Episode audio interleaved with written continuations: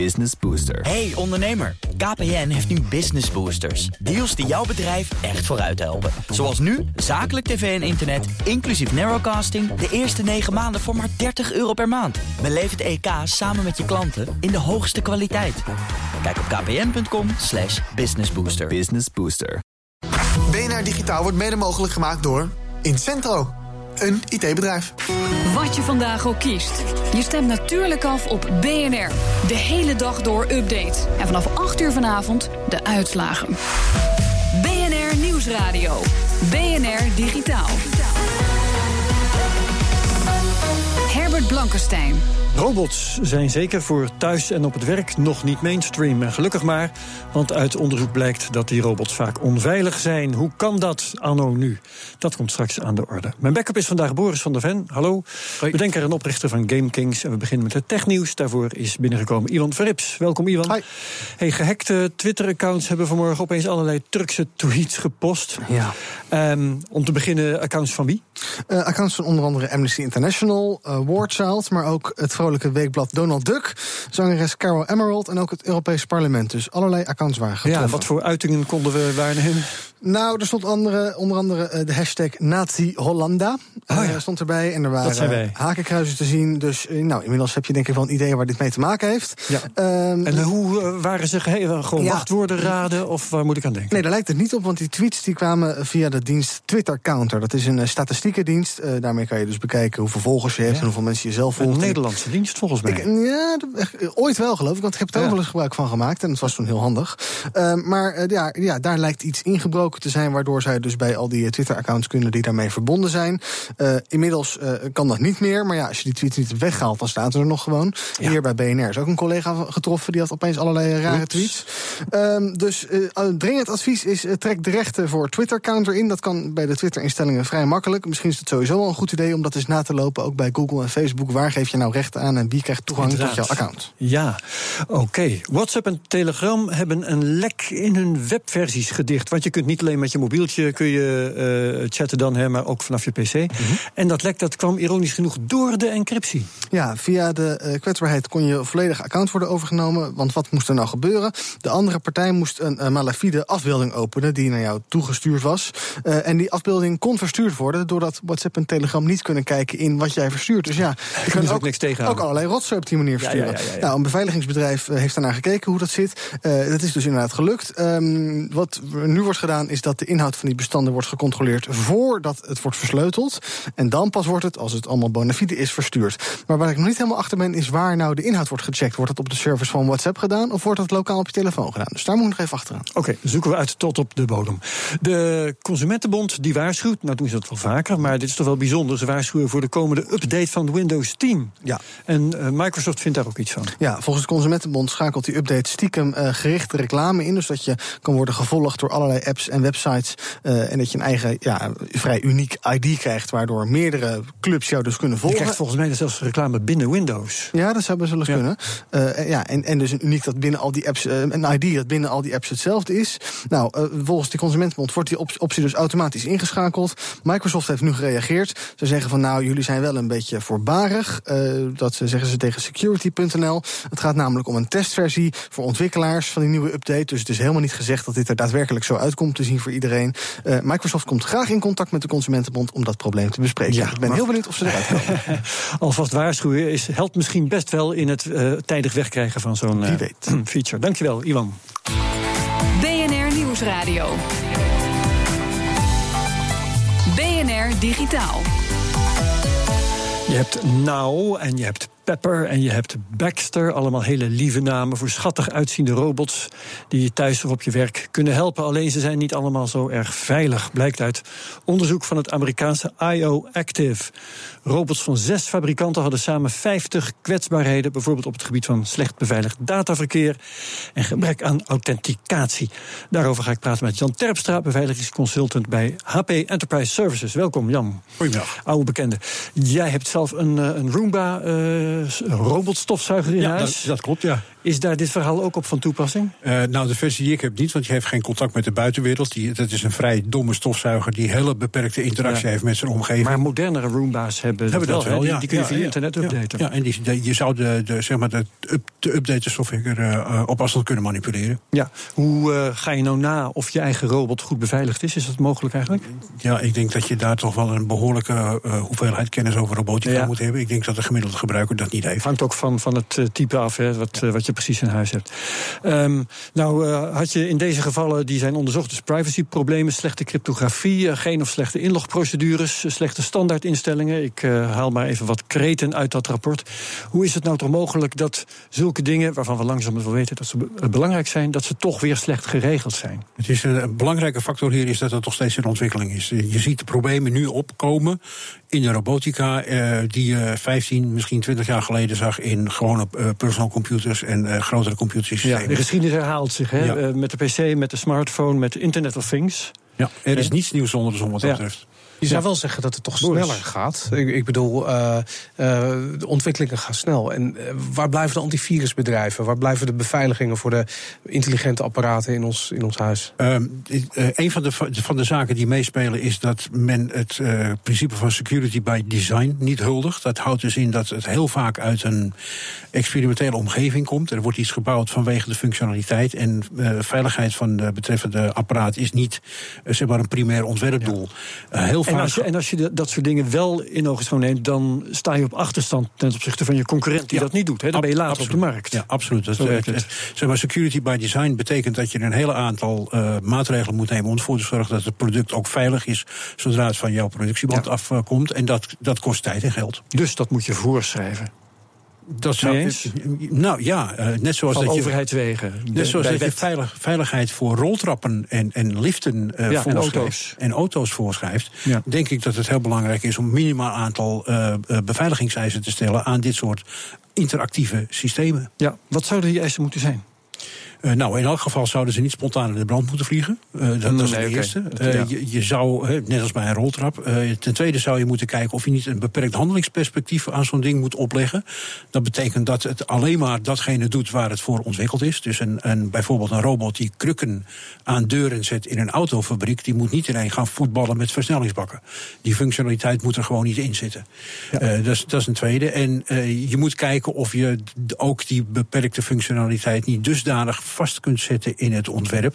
Dat het ook niet later door een kwaadwillende is toe te voegen. Want dan zou de stofzuigerrobot iets heel anders gaan doen. Ja, het idee is dus dat als je hem zou kunnen hacken, dan kun je eh, er alleen maar mee wat hij eigenlijk toch al deed. Ja. Dat is wat jij bedoelt. Ja, beperkt handelingsperspectief. Ja, ja, ja. ja. Is het niet ook zo dat fabrikanten ehm, eh, merken dat de data die vergaard wordt door apparaten, door slimme apparaten, eh, dat die gewoon weten dat het heel waardevol is? Als je kijkt naar Samsung met de televisies die meeluisteren in de woonkamer, die data is heel erg waardevol. Ja. Eh, wordt vervolgens door de NSA en de Amerikaanse geheime dienst Ja. misbruikt. Ja, dat, daar heb je het over het privacy aspect. Hè. Dat staat even, even los van de directe cybersecurity van het apparaat zelf.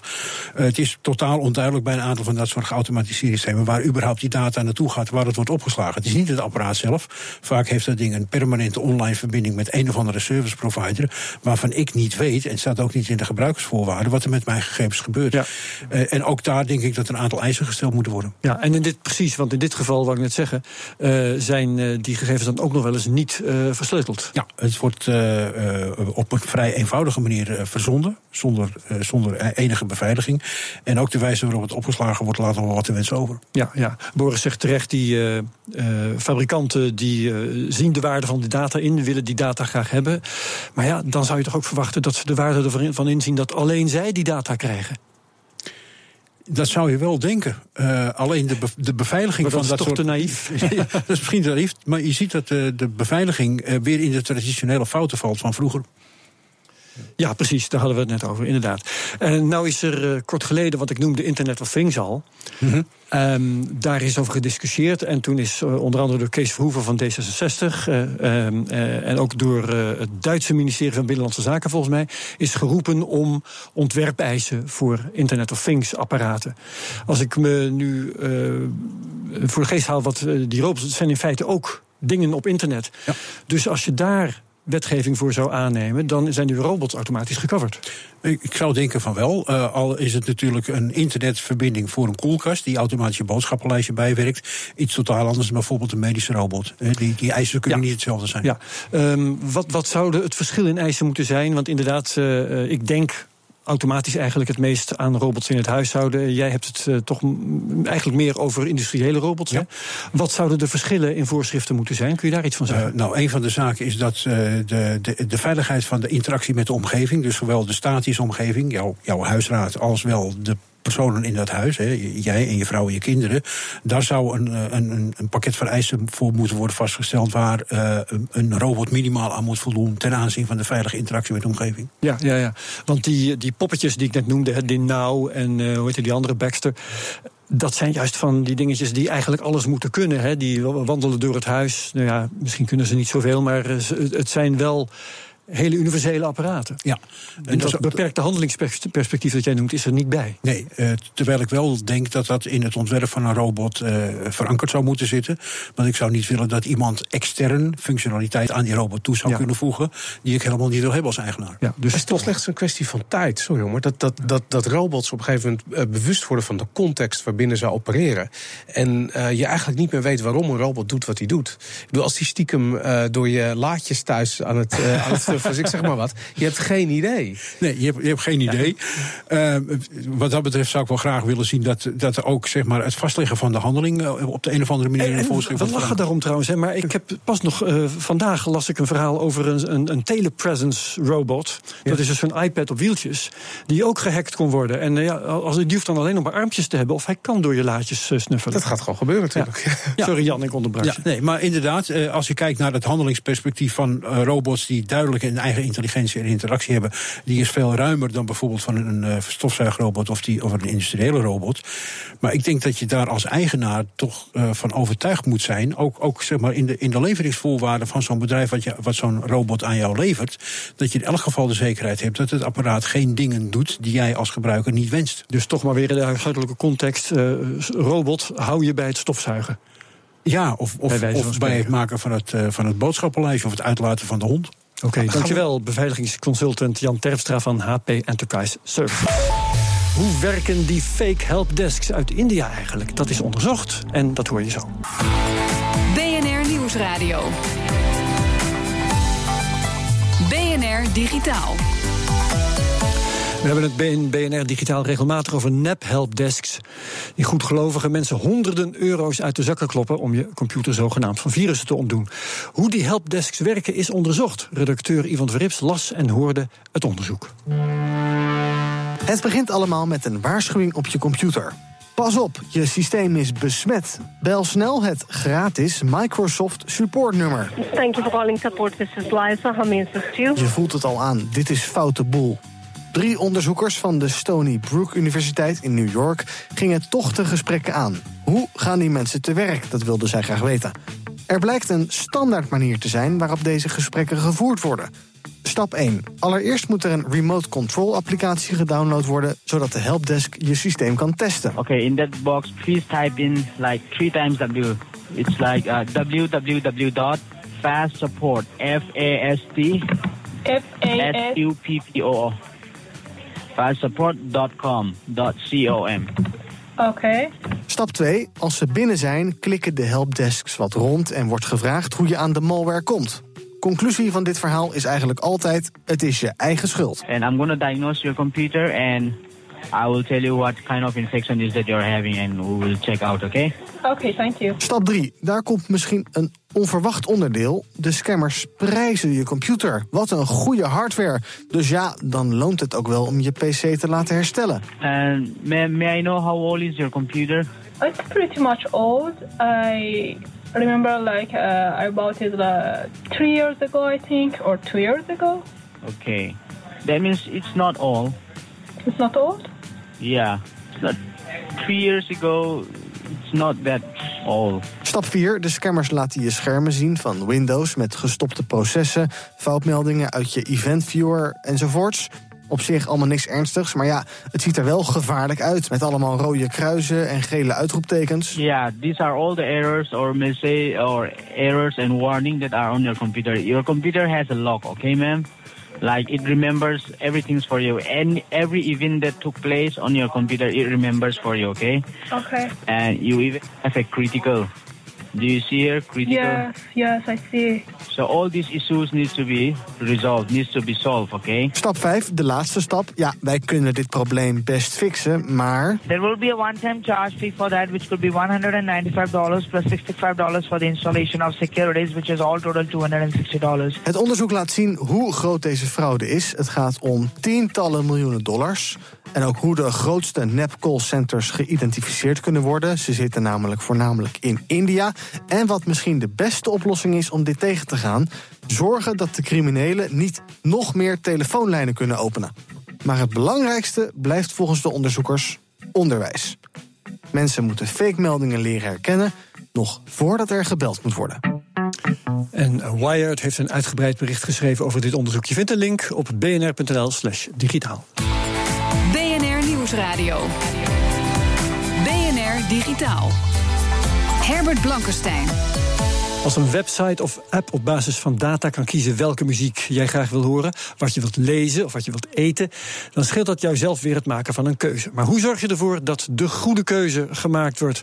En welke gevolgen heeft dat voor hoe sites en apps werken en eruit zien? Daarover ga ik praten met Joel van Bodegraven. En hij is product designer bij Travelbird. Hartelijk welkom. Je hebt een masterscriptie geschreven over anticipatory design, voorspellend ontwerpen. En je gaat daar volgende week zelfs over vertellen op een symposium over kunstmatige intelligentie op Stanford. Ja. No less. Um, anticipatory design. Leg eens uit wat het is. Ja, anticipatory design in het kort is eigenlijk, ze omschrijven het als uh, design that's one step ahead. Dus uh, op basis van jouw uh, geschiedenis, op basis van je data, wordt je gedrag eigenlijk voorspeld en worden er al su suggesties gedaan bij bijvoorbeeld muziek, maar ook bij Internet of Things voor temperatuur bijvoorbeeld, kijk naar de Nest thermostaat. Dus het anticipeert Die het gedrag. leert wat jij uh, voor gedrag hebt wanneer je thuis bent. Ja, en zo- wat voor temperatuur je lekker vindt enzovoort. Precies, maar kijk, we laten allemaal spoor na. Dus uh, we, we hebben allemaal gsm bij ons en we surfen allemaal op internet. En uh, we laten een spoor na en, en, en smart technology gebruikt zeg maar, die data om ons gedrag en onze behoeften te anticiperen. Ja, dat, dat kan technisch. Uh, je kunt je voorstellen dat het rationeel is, dat het mak leven makkelijker wordt. Uh, er zijn mensen die het ook makkelijker vinden. Er zijn vast ook mensen die het creepy vinden, want dat hoor je wel eens. Uh, onderzoeken jullie ook welke mensen, hoeveel mensen je daar nou precies een dienst mee bewijst? Ja, dus, dus mijn, mijn onderzoek ging over hoe anticipatory design, zeg maar, onze relatie met te technologie challenged. Dus ik keek van, nou oké, wat zijn, wat zijn um, de kansen, maar ook wat zijn de bedreigingen en hoe kunnen we hier eventueel op inspelen. En juist inderdaad die, um, die keuze van, ik, van wil ik wel zeg maar een volledig geautomatiseerd leven of wil ik juist alles in eigen in, in on control hebben, dat is een uh, belangrijke discussie. Ja, ja. En, en jij noemde de thermostaat van Nest.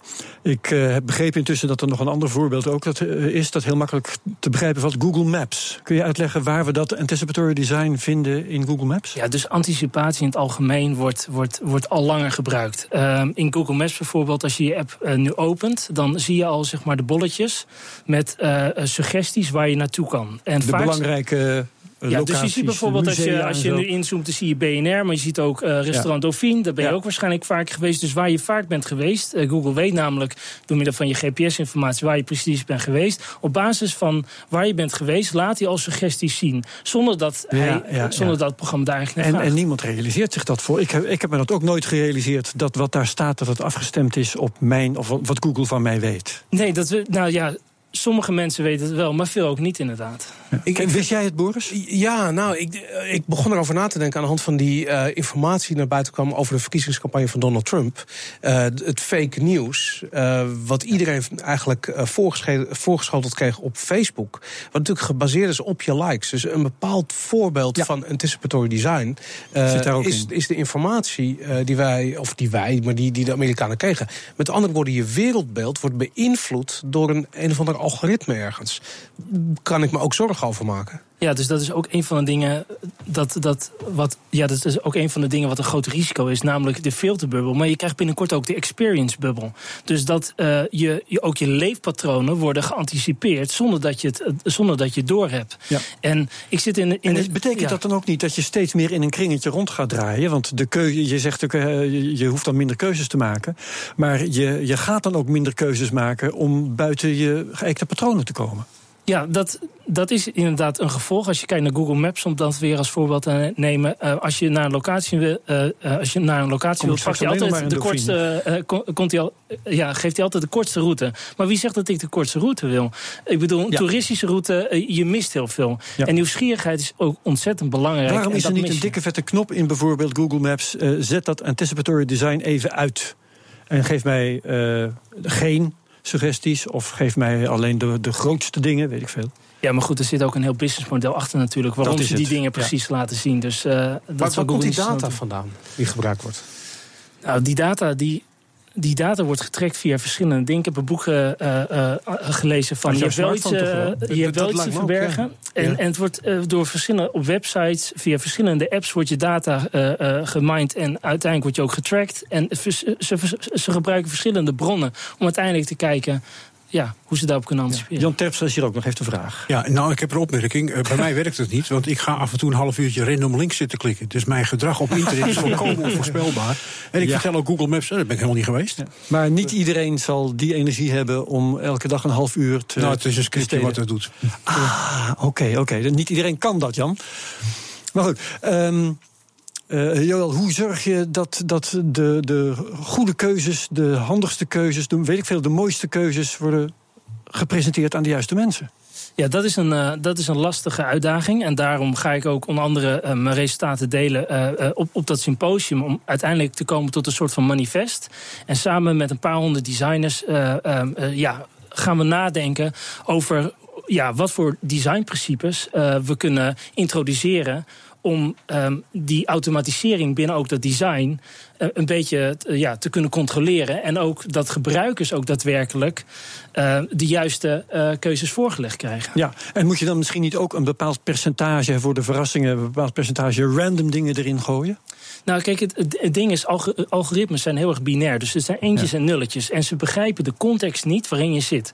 Dus voor, uh, bijvoorbeeld als ik een banjo koop...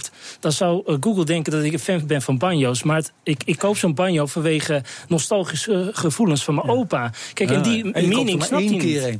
Dus eigenlijk zouden we feedback moeten kunnen geven aan algoritmes. Dus dat ze more, meer conversational worden. Ja, en zo kunnen we uiteindelijk rijkere ervaring creëren. Nog meer likes. Nog meer likes. Dat zou ik niet zoeken in likes. Nee? Nee. Het moet echt intelligenter dan dat. Ja, dat denk ik wel. Ja. Vind jij, dit, uh, vind jij dit een goede richting, Boris? Jij, ik vind de richting die Jan gaat. Uh, ja, ik vind wat Jan zegt. Dat er, uh, ik wil een app hebben die mijn, mijn, mijn informatie in de cloud verstoort. Ja, whatever. Maar ik, ik maak me gewoon zorgen. Is er markt voor, Jan? Kun je eens even delen met iedereen? En dan liken wij dat weer. Ja, ja. Ik, ik zal even kijken of ik het kan vinden. Het draait ergens in mijn browser, maar het is vast te achterhalen. Ja. Um, Joel, um, je, je uh, bent bezig met een manifest over anticipatory design. Uh, ja. Om ervoor te zorgen dat het verantwoord gedaan wordt. Ja, dus um, ik heb gestudeerd aan Hyper Island. En daar waren we ook heel erg bezig met anticipatie binnen design. En uh, via www.anticipatorydesign.com kan je aanmelden om mee te denken over dit onderwerp. En zo proberen we uiteindelijk een website te creëren met allerlei cases. Om te laten zien hoe anticipatie wel eventueel goed kan werken. ja, binnen de Internet of Things en binnen software. Dus als je interesse, als je interesse hebt, join. Oké, okay, hartelijk bedankt. Joel van Bodegraven, hij is product designer. En veel succes trouwens op Stanford komende week. Dankjewel. Tot zover BNR Digitaal voor nu. Boris van der Ven was mijn backup. Hartelijk dank. Graag gedaan. En de uitzending terugluisteren natuurlijk via de BNR-app, bnr.nl slash digitaal, de podcast en Spotify. Graag tot volgende week. BNR Digitaal wordt mede mogelijk gemaakt door Incentro een IT-bedrijf. Business Booster. Hey ondernemer, KPN heeft nu Business Boosters. Deals die jouw bedrijf echt vooruit helpen. Zoals nu, zakelijk tv en internet, inclusief narrowcasting... de eerste 9 maanden voor maar 30 euro per maand. Beleef het EK samen met je klanten in de hoogste kwaliteit. Kijk op kpn.com businessbooster. Business Booster.